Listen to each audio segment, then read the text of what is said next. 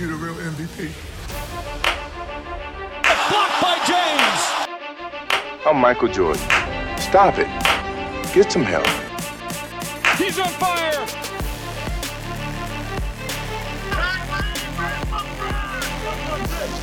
I mean, it, listen, we talking about practice, not a game, not a game, not a game. We talking about practice.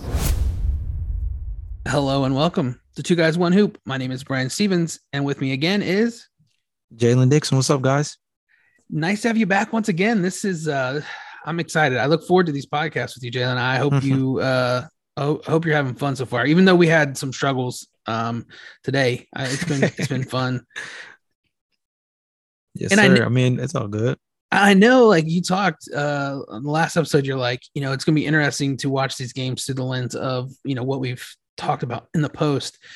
Um let me start there. Let me ask you. So, what were your thoughts um based on our analysis of the previous game going into this game? Um, how did you how did you view what we said versus what happened? Well, I think the biggest thing is we talked about the variances, right? When you talk about mainly the Boston Celtics shooting, not just specifically in the fourth quarter, everybody hones in on the crazy 40 point fourth quarter. But the truth is, the shooting variance was one of the biggest things we touched on. We kept saying, we went through, we said, Jayson Tatum's not going to shoot like that. Again, he's just not. And he comes out of the game leading scorer for the Celtics, bar none, at 28 points. We also said he's not going to have double digit assists again. Only had three, right? On the other end of that, we also talked about the three point shooting for some of the other guys, Al Horford, Marcus Smart, and Derrick White specifically. Well, let's talk about it. Al Horford literally didn't attempt a single three point shot. Marcus Smart hit all, I mean, he missed all three of his attempts, and Derrick White was the best of that little group at two of four from three. So that alone, again, we're talking about Al Horford coming off of easily one of the best games of his life, not just from three point land, but just in terms of being an overall score and impact on the floor, both sides. And in this game, quiet, extremely quiet. And I think that was really important in terms of this game because we knew it was coming. And we understood that this was a Boston team that came out hot. And we understood also that Golden State is a team that lets, th- lets other teams shoot threes. We saw in the Dallas series, Dallas was getting them up. The issue was they were hitting 33% on open catching uh catch and shoot wide open threes. Well, Boston wasn't doing that. And they reaped the benefits of it. So I think that was the biggest thing is the shooting variance showed its hand the way we said it would. And you know, they struggled. I don't really know what to attribute the Al Horford part of this to because it's not like he was, you know, three for 13 or something. He only Mhm. shot four shots. Right. I don't, and in, in, in shot no threes in, in a game where he was coming off a six for eight, I think, like career level Mhm. three point shooting attempts in the playoffs. Right. So I, I don't. What do you think? Because I'm really truly like I'm open. I don't think there was anything defensively necessarily that the Warriors did uh in terms of keeping him from having shot attempts. Like I Mhm. I, I, I didn't see anything in the game that was like because there was a couple times honestly where Horford had open shots, uh, particularly threes, and he just didn't take them. Um, Mhm. I don't know. What are your thoughts on that? Like, what was it something that they did? Was it something that he just didn't pull the trigger this time? I mean, I think that's a good way to look at it. The pulling the trigger thing is interesting. I think they just also took guarding the three point line a lot more Yeah, seriously this time. If you look at the last game, especially between Derrick White, Al Horford specifically, Draymond Green kind of sagged off him and let him shoot. And the idea was that he was going to have to, Draymond, I guess his perspective is we're going to find out if he's actually going to be able to knock these shots down because we we said it in the very first uh, episode when we had previewed this that I mean, it wasn't like Al Horford was knocking down threes consistently. He was going to have to be a guy that stepped up from beyond the arc to stretch the floor. If they're going to play big, he can be physical inside, but that ability to stretch the floor is huge for their offense in general. And guess what? Al Horford had himself a game. But Brian, I mean, on top of that, look, he played 27 minutes in this game. He hasn't played less than 30 minutes in a playoff game since the last game of the Brooklyn series. So I think that also kind of show you how ineffective he was. And that's not even to mention that Robert Williams was a shell of himself, something we talked about was going to be a big deal on whether or not he was going to be able to stay in the mix and stay active. And in 14 minutes, two points, two rebounds, one of one from the field, two blocks. That's definitely good, but also two fouls, and just looked injured. He just Mhm, looked yeah. injured, and that that impact inside, that lack of presence inside for them, it put it put Boston in a really weird hole. Yeah, and my, in my opinion, and I'm not taking too much away from this game. I will say Mhm. that I do think that the things that we talked about in terms of adjustments that the Warriors could make, uh, they made. You know, and I'm not gonna Right. p- pat myself too hard on the back here, but Bjelica got 11 minutes, and uh, you know they played that that Porter lineup uh, a little bit more. He he got 15 minutes this game with Otto Porter, but those were quality minutes, you know, and and he Mhm. was plus 24. You know, Right. um, again, I, don't kind of live and die by the plus minus, but I think those are important minutes that you know, if you can be up plus, if you can be a plus uh, when your bench is on the court, you're going to win most of the time, right? if you win those bench minutes. And I also think that Gary Payton Jr., which we weren't sure if he's going to play, we didn't know, but him playing obviously made a difference. It it 100% did. I was kind of surprised. I don't know how you feel about this that they put him on Tatum instead of of of Brown, but it Mhm. seemed to work in terms of you know Tatum was lights out behind the arc. He was six for nine behind behind the three point line and three for ten inside, which is just weird Mhm. to me. Um, yeah, I don't know. What are your thoughts on that? So I think the biggest thing is, and I mean, we discussed it to a certain extent, was like the whole Jaylen Brown speed advantage thing kind of favors Gary Payton as being the primary defender on him. And of course, Jalen having a solid game one would make it where, okay, maybe the best defender has to be on Jaylen Brown for matchup purposes. But I think we all understand at the end of the day that the go to score for Boston is Jayson Tatum. And at the end of the day, perimeter defense, in terms of perimeter defensive acumen, Gary Payton's that their ideal way of utilizing him is to be a one man stopper, right? He is a guy mm-hmm. that you put on one of the better players on the perimeter on the other team, and he is meant to shut down, not maybe not uh, completely right, but he is meant to be the primary defender for him.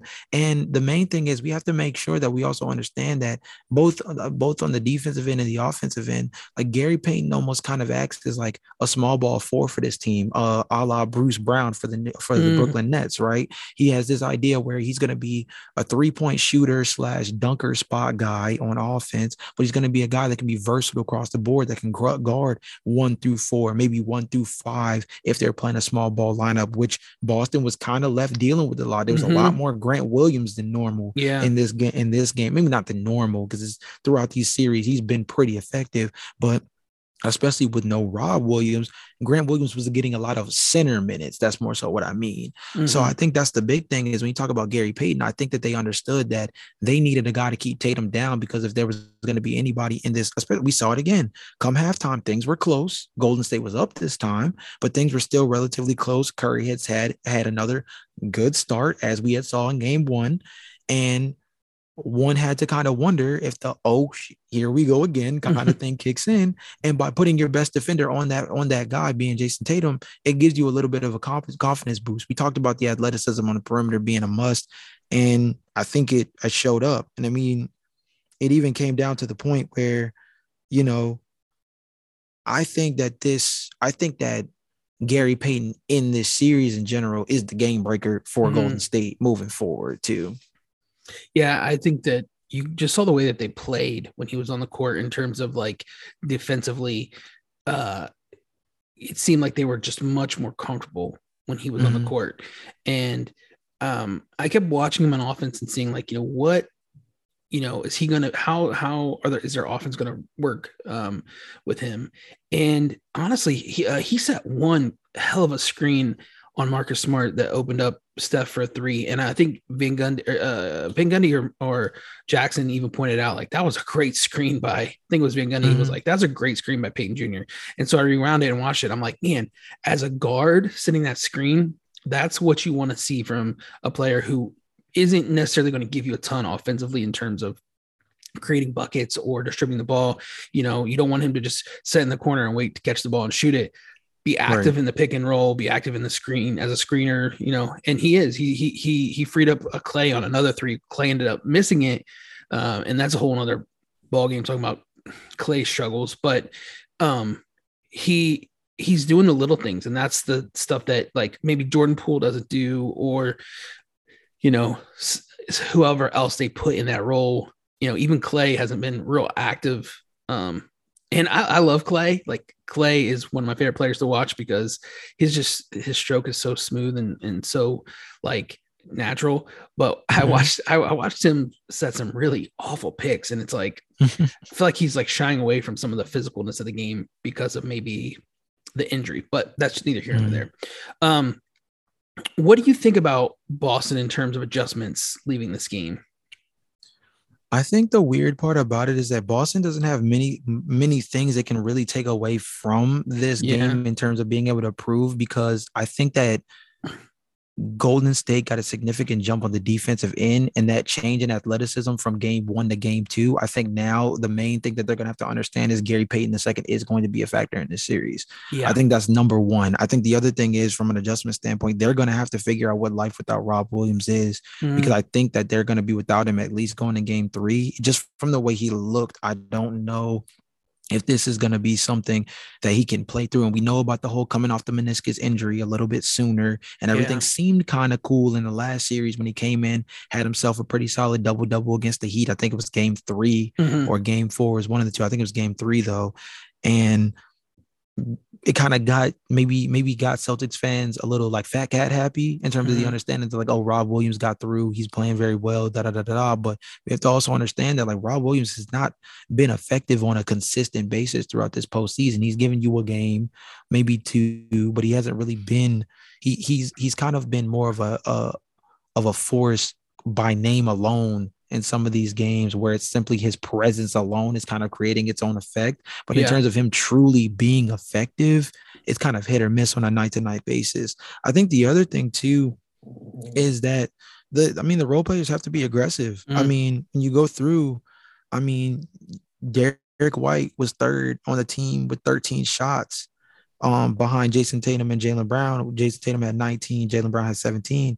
But after you go after Derrick White, the next highest, you know, amount of shooting attempts is Payton Pritchard with seven, and he only played 18 minutes. Mhm. yeah, So I think it's just this idea of it, it- they like oddly fell into this this state that they they were in earlier in the season and moved away from when they got Derrick White was they they they almost in game two fell back in love with this isocentric game that Mhm. me and you have commented on before is one of those things that if they're going one-on-one iso ball right. we know that Golden State has the team defense, and now with Gary Payton in the mix, the athletes to be able to hang with those guys if there's just one-on-one scenarios. But these other guys gotta these other guys gotta attempt shots. Like I said, Al Horford, he had 12 shots last game. He only had four, Mhm. no three-pointers at all Yeah. after just knocking down six. I mean, it's just simple stuff like Right. that. That is just kind of like the variance is so significant where it's like, I understand you had a hot game and you don't want to, you know, you don't want to put that fire out too bad. So you want to kind of let that thing stand. But you gotta, you have to be a threat offensively. And if Jayson Tatum and Jaylen Brown each have double digit shooting attempts, and then the rest of the starting lineup being Rob Williams, Al Horford, and Marcus Smart compa- combined for only 11 shots Yeah, as a grouping, like that lineup alone, you're saying, okay, Jason, Jay, uh, either telling us Jalen, Jason, go get us a bucket. We'll Yeah. kind of figure the rest out. We'll just be out here. And that's what it looks like. And I understand that they're high volume scorers, but that's not what won you game one. Jayson Tatum took Right. 17 shots and hit three, but those other guys took Right, shots and yeah. they made buckets, and that's Yeah. what mattered. So yeah. that's, I, that would probably be the biggest thing. I, I totally agree with you, and I don't know that there is uh, a lot of adjustments that can be made here. It Mhm. seems like they are kind of stuck in a rut, right? And, and I don't know, like, if I'm advising, if I'm if I'm advising Ime, and I'm telling him like, okay, this is what you should be doing, um, or you know, as an assistant coach, without Robert Williams in those minutes, you Mm. are either going to have to play Theis, Grant Williams, and or some form of Payton Pritchard in those minutes, right? You're not probably going to go any deeper into your line because they don't really.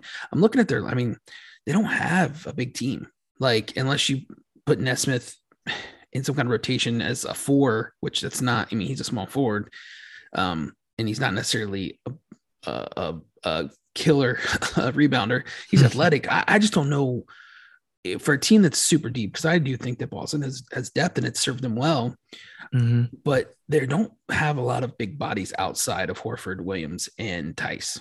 I mean, Grant Williams plays power forward, but he's the dude's small. Like he's he's a brick house, but he's not tall, right? Mm-hmm. So I, I, think it puts you in a very awkward position against this against a Golden State team that, for being small, even when they're small, they rebound the ball extremely well. Like mm-hmm. Steph is an underrated rebounder. He goes after rebounds. Obviously, we know Draymond's an excellent rebounder. Looney is a great rebounder. Um, but Wiggins is also he did a terrific job on the defensive boards and offensive mm-hmm. boards. He got several second chance points for them.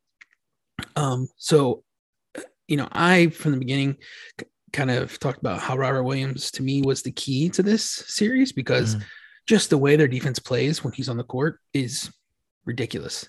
And I think mm-hmm. you saw in this game, like, and you know, we didn't talk about it, but there was a moment when Marcus Smart rolled up on his knee.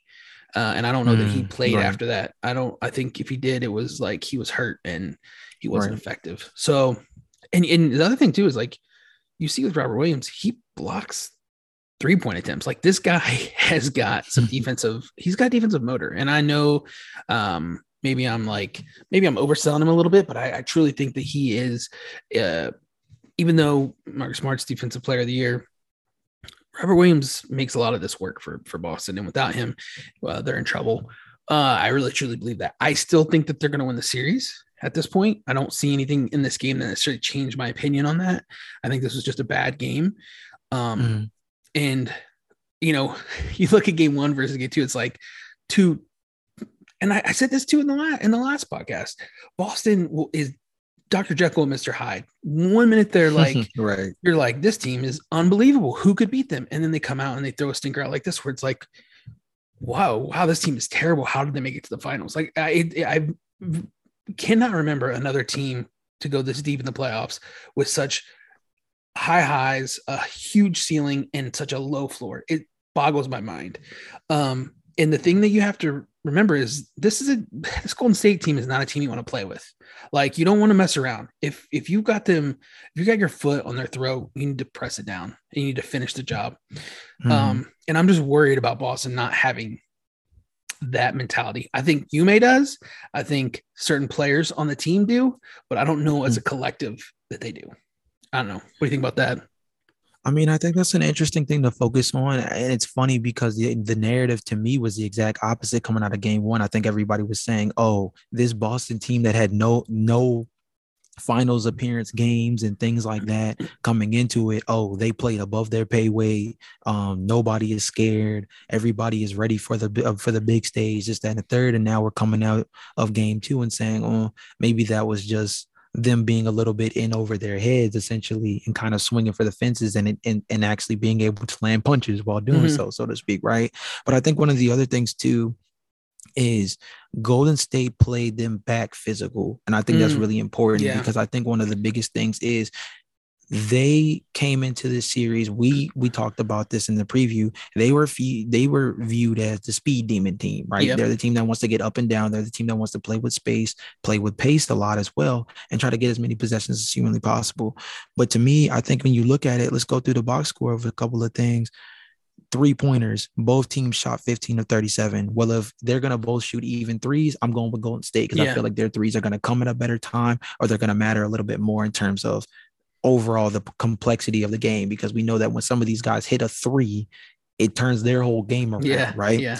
Then let's move on to um, points in the paint. Golden State wins points in base battle 40 to 24. I think that goes as a big sign about Robert Williams not being yeah. super effective and missing a lot of this game. Like I said, he only played 14 minutes earlier. So I mean, um, in this game. So with that being the case, you could you could clearly see that Golden State wanted to take it at Boston, understanding that they were softer in the middle because Daniel Theis is already a guy you could pick on in the pick and mm-hmm. roll. And Al Horford is not a guy you're going to ask to be a rim defender around the right. basket. And Dank's not one that you're going to rely on on a regular regular basis to defend Jordan Poole uh, floaters or Steph Curry finishes, right? That's not the kind of guy that you want relying on that in space, but still as a main as mainly as a rim defender.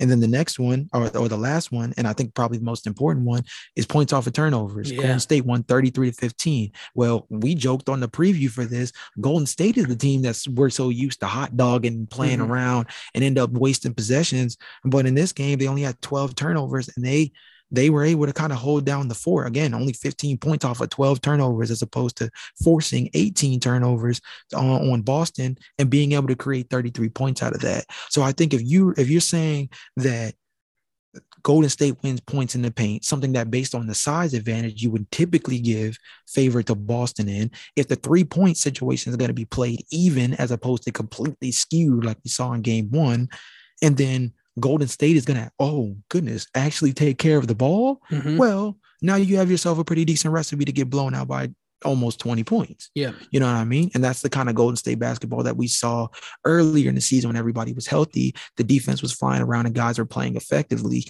That's what came out. Um, also, I think it's a big deal is uh, Boston had 43 rebounds and Golden State had 42.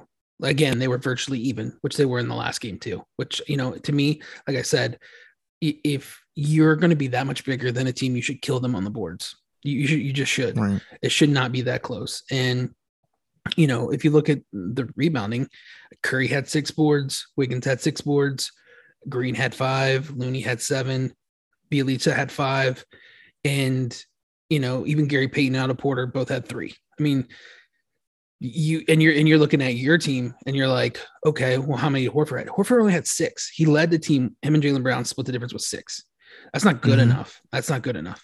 You know, he- he- I expect I expect him and Robert Williams to at least get eight apiece, and they had eight total. So you that's a that whole everything you just said. I totally agree. And you throw in the rebounds, it's a recipe for a blowout. 100 percent agree. Who do you think going into game three, uh, who truly has momentum here? If you believe in momentum, and who do you think is going to win game three? So, truthfully speaking, I feel as though nobody has truly established any momentum because I think both games were skewed variants. Yeah, You look Yeah. at game one, the three point shooting for Boston was ridiculous and it got kind of gassed up, but it was something that we understood was something that maybe not was duplicable, but you could see why it happened. If you look throughout the postseason, Golden State was probably number one in teams that allow three point shots Mhm. throughout the postseason of all the teams that made um, the playoffs. So you could see why the situation was Boston got a lot of three point attempts because Golden State gave up a lot of three point attempts. It's just the difference is Boston isn't Dallas. yeah. And so Boston knocked those shots down instead of missing them. And then I think on Golden State's front, their biggest adjustment was simply the fact that they were able to get a lot of athleticism into the lineup. And that's a level of athleticism that in game one, Boston didn't see. And so that adjustment to that on ball pressure, especially from Gary Payton, look, no offense to Andre Iguodala, but I think the best thing that could have happened to Golden State is him going down with his neck injury for game two yeah, because I think it only put further emphasis on needing Gary Payton II to play. And he played for a guy coming off of injury, right? He played 25 minutes. He played more than Jordan Poole. yeah, Like you, like you know what I mean? He Yeah. played more than John Jordan Poole, and he was on the floor more than Kevon Looney, right. Right? And so Yeah. that, that goes to show you just how important he was. But this is why I say that I think he's going to be the game breaker for them because I think that his on ball pressure is going to be so important. And like if you go through the statistics for it, seven points, three rebounds, three assists, was three of three from the field, missed his free throws, knocked down a three. Pretty much was flawless throughout the board in terms of not being a guy who turned the ball over. Yeah, he didn't have any steals or blocks, but you could feel his pressure Mhm. if you watch the way he was on ball with certain guys. And he's just a glue guy defensively that kind of makes things work, especially when you talk about the guys like Klay Thompson, for example, that are maybe a little bit defensively hindered. But I also mentioned this to you, Brian. I kind of want to get your thoughts on this. One thing that I thought was really interesting was that I thought Draymond Green played more within himself Mm, in this game in ways that I think are going to be a lot more effective for this Golden State team, but the kind of team they're playing. You look at what he did in this game 34 minutes, nine points, five rebounds, seven assists, Only three shots was two of three from there, but five of seven from the free throw line. Seven attempts literally led his team in free throw attempts. That shows his physicality about around the basket because we know Draymond Green's not going in and earning fouls. right, He's getting yeah. them off of strong rebounds and things like that. But something that I think is really important when you read out that stat line is yeah, the numbers aren't OD glaring, but if you remember, this is a guy who attempted 12 shots mm-hmm. last game. This is a guy who got a little too trigger happy. He attempted four threes. If we go back through the playoffs, he hasn't attempted four threes the entire postseason. His max is three. He took four and missed all of them. He took three. He took. He had three free throws, missed all of those, and 12 is his 12 field goal attempts is his highest since the last game of the Memphis series, second highest of the playoffs in general. This was a guy who I think just came in trying to be offensive minded. Mm, yeah. And that's not what this team needs against a physical team like Boston. They need him to be a physical presence that sets the table on both sides. And as long as he's doing that, we, as in them, know they have offensive weapons that can put the ball in the basket. I thought that was the most glaring thing, but I want to I wanted to get your thoughts on Draymond's play in this game. Yeah, 100% agree. We, you know, I pounded Draymond uh, last game because you know, when you have 12 attempts and only two made field goals, and then you're a big over from the free throw line, Mm-hmm. That's a terrible game. Like that's one of the worst games he's probably played in the finals um, of his career, right? You know, um, but this game was probably one of the better games he's played because, like you said, not only was he, you know, getting to the free throw line and making his free throws, but he was facilitating. He had seven assists, and that's what we expect from Draymond Green, right? Is to pass the ball when he initiates the offense in a in a different way, right? Like mm-hmm. he's not a point guard per se, but what they like right. to do is they like to run that handoff. And there were several times when we saw, oh, you're going to overplay the handoff. I'm going to take it to the rack. I'm going to get fouled. Oh, you're going to overplay the hand, the the the handoff. I'm going to find somebody else open. You're not going to overplay it. Okay, well then Steph, Jordan Poole are going to knock down those threes, right? Like so it makes the, that play their signature play inc- incredibly hard to defend when he makes the right decision, right? Mm-hmm. And there's only a few people in the league that can truly run that play as effectively as Draymond. And I right. feel like in the first game, he was pressing it a little too much. He was taking the shot, or they were playing off him and like, hey, take this three. And he was like, okay, I'm going to take it. And right. I, I appreciate the confidence to be like, okay, I'm going to take this and knock it down. But when you're 0 for 4 and 2 for 12, maybe you shouldn't be taking that shot. And I think he's right. smart, he's smart enough to know like that's not um that's not wise. But to me, the biggest, like I said, the biggest number here is seven assists, one turnover. And definitely. And also his attitude. I mean, he was a bulldog out there. You know, he was mm. chirping. He got that technical early on, and he kind of was like, "Okay, they're not going to throw me out of the game unless I do something mm. truly, truly egregious." Uh, right. Egregious is that the right? How do, how do you say that word? Anyways, um, he was like, I'm just gonna say a bunch of shit and see what happens. And that's what he did. He he ran his mouth the whole game. He was like, he was j- just going at it with Grant Williams, which I was kind of looking forward to this the whole time because I knew that those two. Um, I, I, don't know if you caught this, um, but somebody caught it on Twitter, and I love it. Is apparently at the free throw line, uh, Draymond is great shoot free throws, and he says to Grant Williams, "You you're trying to be me. You're not me. Uh, keep oh, trying. Man. And I was like, oh, it's kind of true. It's kind of true. I mean, Grant Williams is a, a prototype of Draymond, right? Small, mm. a small power forward who uh, likes to talk. Um, so yeah, I truly think that Draymond's performance is kind of what set this game off from the jump. Like him being Draymond that we know and love, or you know, mm-hmm. know and hate. Like he was all the things that he should be in this game. And he might be the key for them. Like Gary Payton is certainly the key in terms of like they need him to win, but mm-hmm. Draymond mm-hmm. is the the floor general that they need. That's the way I right. do it, you know. Um so are you picking uh, are you picking Boston in game 3? Yeah, so I think this is gonna be nick and nip and tuck, and I think it's gonna be like a very like yo-yo esque series. And the weird part about that is because me picking Boston in six, it kind of means that they're gonna have to steal another one on the road because I think that they're gonna split at Boston as well. And I think they're gonna have to steal that other one on the road at Golden State and then finish it at home. That's where it's got to be done. And I really, and to me, I still think the series comes down to Game Six. I think that whoever wins Game Six is the champ because I mm-hmm. think if Boston finishes it there, I, I, think I think Boston's best chance of winning the championship is by right. finishing at home. While on the other front, okay. I think if Golden State steals that and it does end up going to a game seven, I I don't love an idea of Boston going back, you know, to Golden State, a team that again outside of game one had not lost a home game the entire postseason, mm-hmm. had only lost three games in total the entire postseason, right? And all of them came on the road at the time. Um, so I think one of the bigger things is right now, I think that Boston is going to get it together. I think they understand the athleticism that's being out there now. I think the other thing is too, like, I think you can walk away feeling kind of good. Like Jordan Poole had himself like a solid shooting night, but he wasn't scary. Mm-hmm. Steph Curry still very, very hot in the early going, but very quiet or quieter, I would at least say, in the second half. And 11 points from Andrew Wiggins, 11 points from Klay Thompson, one of eight from three for top for uh, for Klay. I think you walk away from that game saying like, okay, like they knocked down some shots. There were some things that happened.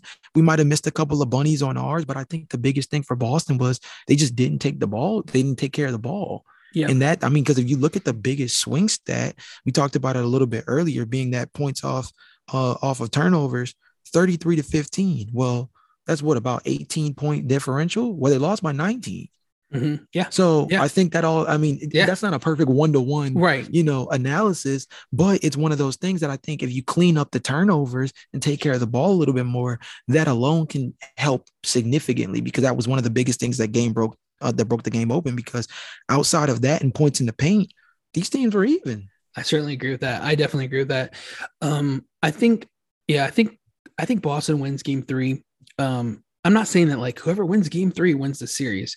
Mm, um, no, but right. I definitely think that the, if Golden State really truly has a chance to win this series, mm-hmm they need to take game two, and I'll tell you, or game three, and I'll tell you why.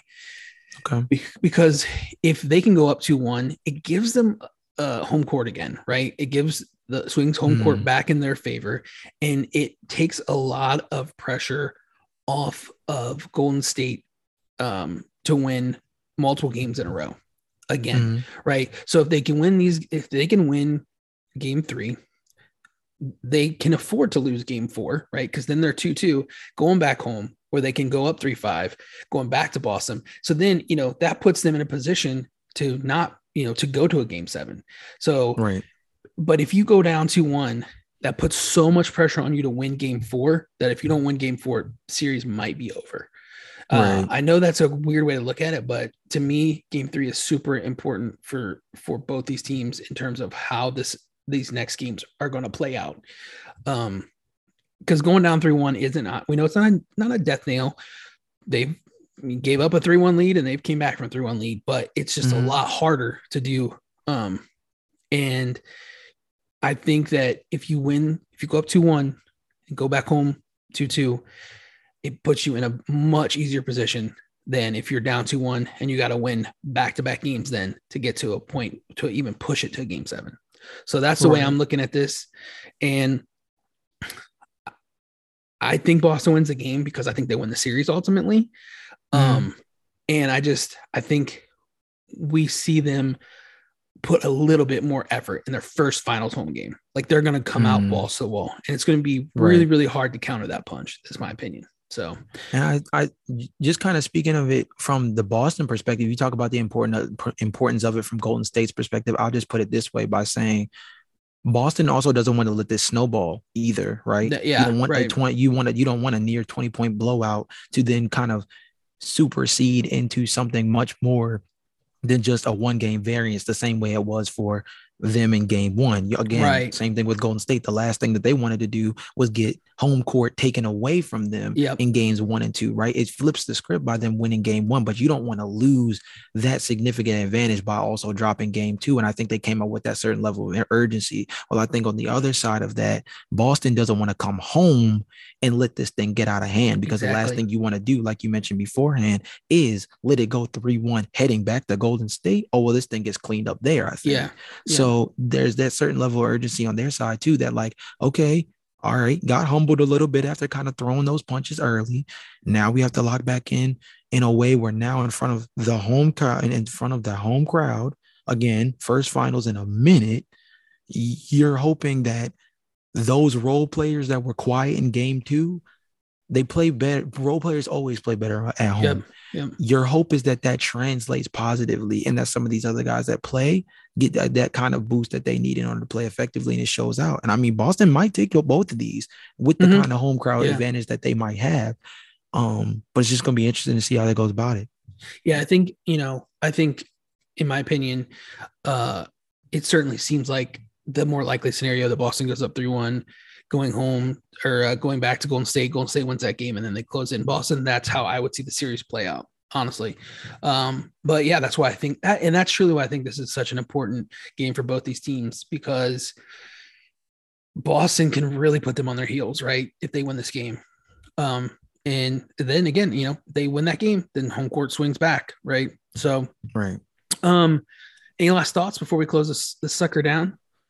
um i mean i think my biggest or my final take in terms of all of this going into game three is that i think everybody has to understand that we still don't know a whole lot. I think that the Mhm. first two games we felt out things in a different way, and I feel like our analysis is obviously obviously from game to game going to change but i think that our viewership on this series has not really given us a true understanding of where this series is headed game one boston came out as a different animal and i think a lot of people thought that them coming off of the physical series that they had with miami that they were going to come out flat-footed. Instead they actually came out jumping out the room right?